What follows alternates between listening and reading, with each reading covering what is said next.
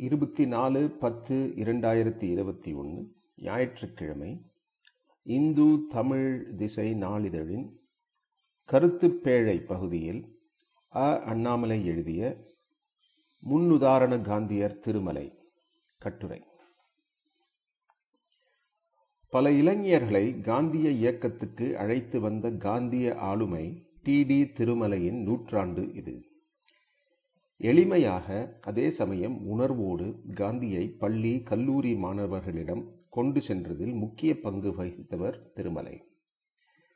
J கிருஷ்ணமூர்த்தியும் D K சியும் பேராசிரியர் ஆஷிராவும் ஜஸ்டிஸ் மகாராஜனும் திருமலைக்குள் தாக்கத்தை ஏற்படுத்தி காந்தியை ஆழமாக புரிந்து கொள்ள உதவினார்கள். ஆகவேதான் அவருடைய சிந்தனையும் செயல்பாடுகளும் வித்தியாசமாக இருந்தன. தன் காந்திய பணிகளோடு இலக்கியத்தும் இணைத்து கொண்டார்.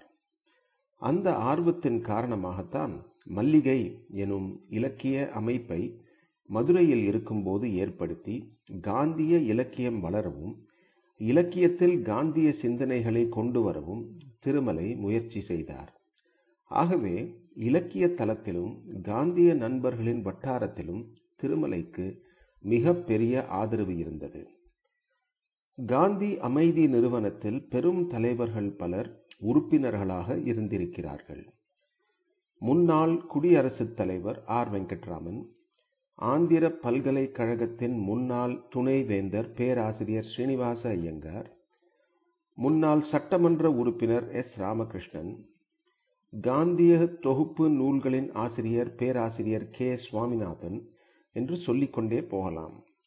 அப்படி அவர்கள் எல்லாரும் காந்தி அமைதி நிறுவனத்தில் உறுப்பினர்களாக ஆனதற்கு காரணம் திருமலையின் ஈடுபாடும் அவருக்கு காந்தியின் மேல் இருந்த பக்தியும் தான்.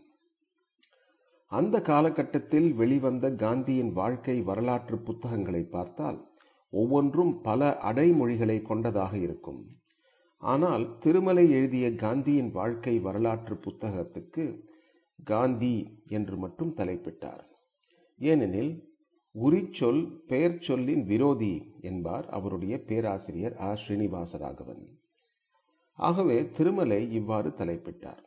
அவர் காந்தியை பார்க்கும் பார்வையில் எப்போதுமே ஒரு வித்தியாசமான அணுகுமுறை இருக்கும். பதினைந்து வயது இளைஞராக இருந்தபோதே காந்தியின் பால் ஈர்க்கப்பட்டு சுதந்திர இயக்கத்தில் பங்கெடுத்து கொள்ள வேண்டும் என்ற வேட்கை அவருக்கு வளர்ந்தது. அந்த நேரத்தில் திருநெல்வேலிக்கு நேரு வந்தபோது அவருடைய பேச்சை கேட்கும் வாய்ப்பு திருமலைக்கு கிடைத்தது. அதை அடுத்து காந்தி குல்லாவோடு சுதந்திர இயக்கத்தில் தன்னை இணைத்து கொண்டார் திருமலை.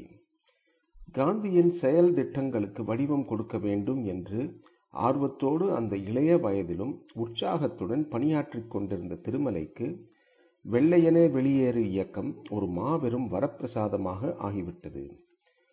பட்டப்படிப்பை தூக்கி எறிந்து கல்லூரியை விட்டு வெளியே வந்துவிட்டார் அவரை போன்ற இளைஞர்கள் அன்று தங்கள் எதிர்காலத்தை பற்றி சிறிதும் கவலை கொள்ளாது. இந்த தேசத்தை பற்றி மட்டுமே கவலை கொண்டு கல்லூரிகளையும் தாங்கள் பணி செய்து கொண்டிருந்த நிறுவனங்களையும் விட்டுவிட்டு பொது வாழ்க்கைக்காக தங்களை அர்ப்பணித்துக் கொண்டார்கள்.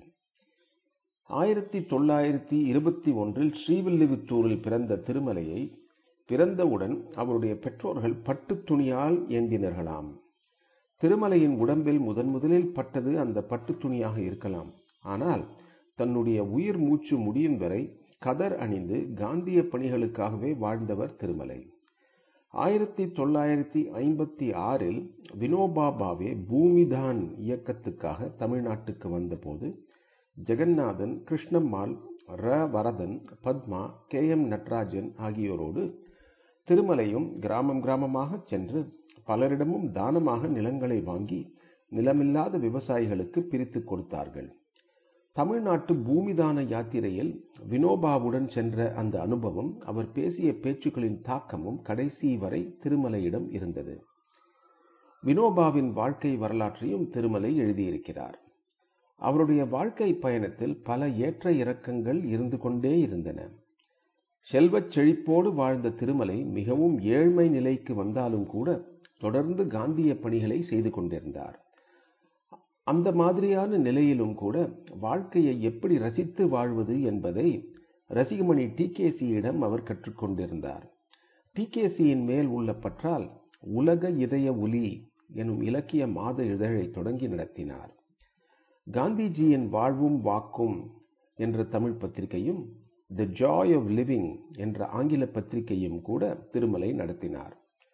தமிழ்நாடு காந்தி நினைவு நிதியில் தத்துவ பிரச்சாரராக இருந்து காந்திய தத்துவங்களை மாணவர்களுக்கு எடுத்துச் சொல்லும் மிக பெரிய பணியை ஏற்றுக்கொண்டு மதுரையை மையமாக கொண்டு பல கல்லூரிகளுக்கும் காந்தியின் வாழ்க்கையும் சிந்தனைகளையும் எடுத்துச் சென்ற பெருமை திருமலையையே சாரும்.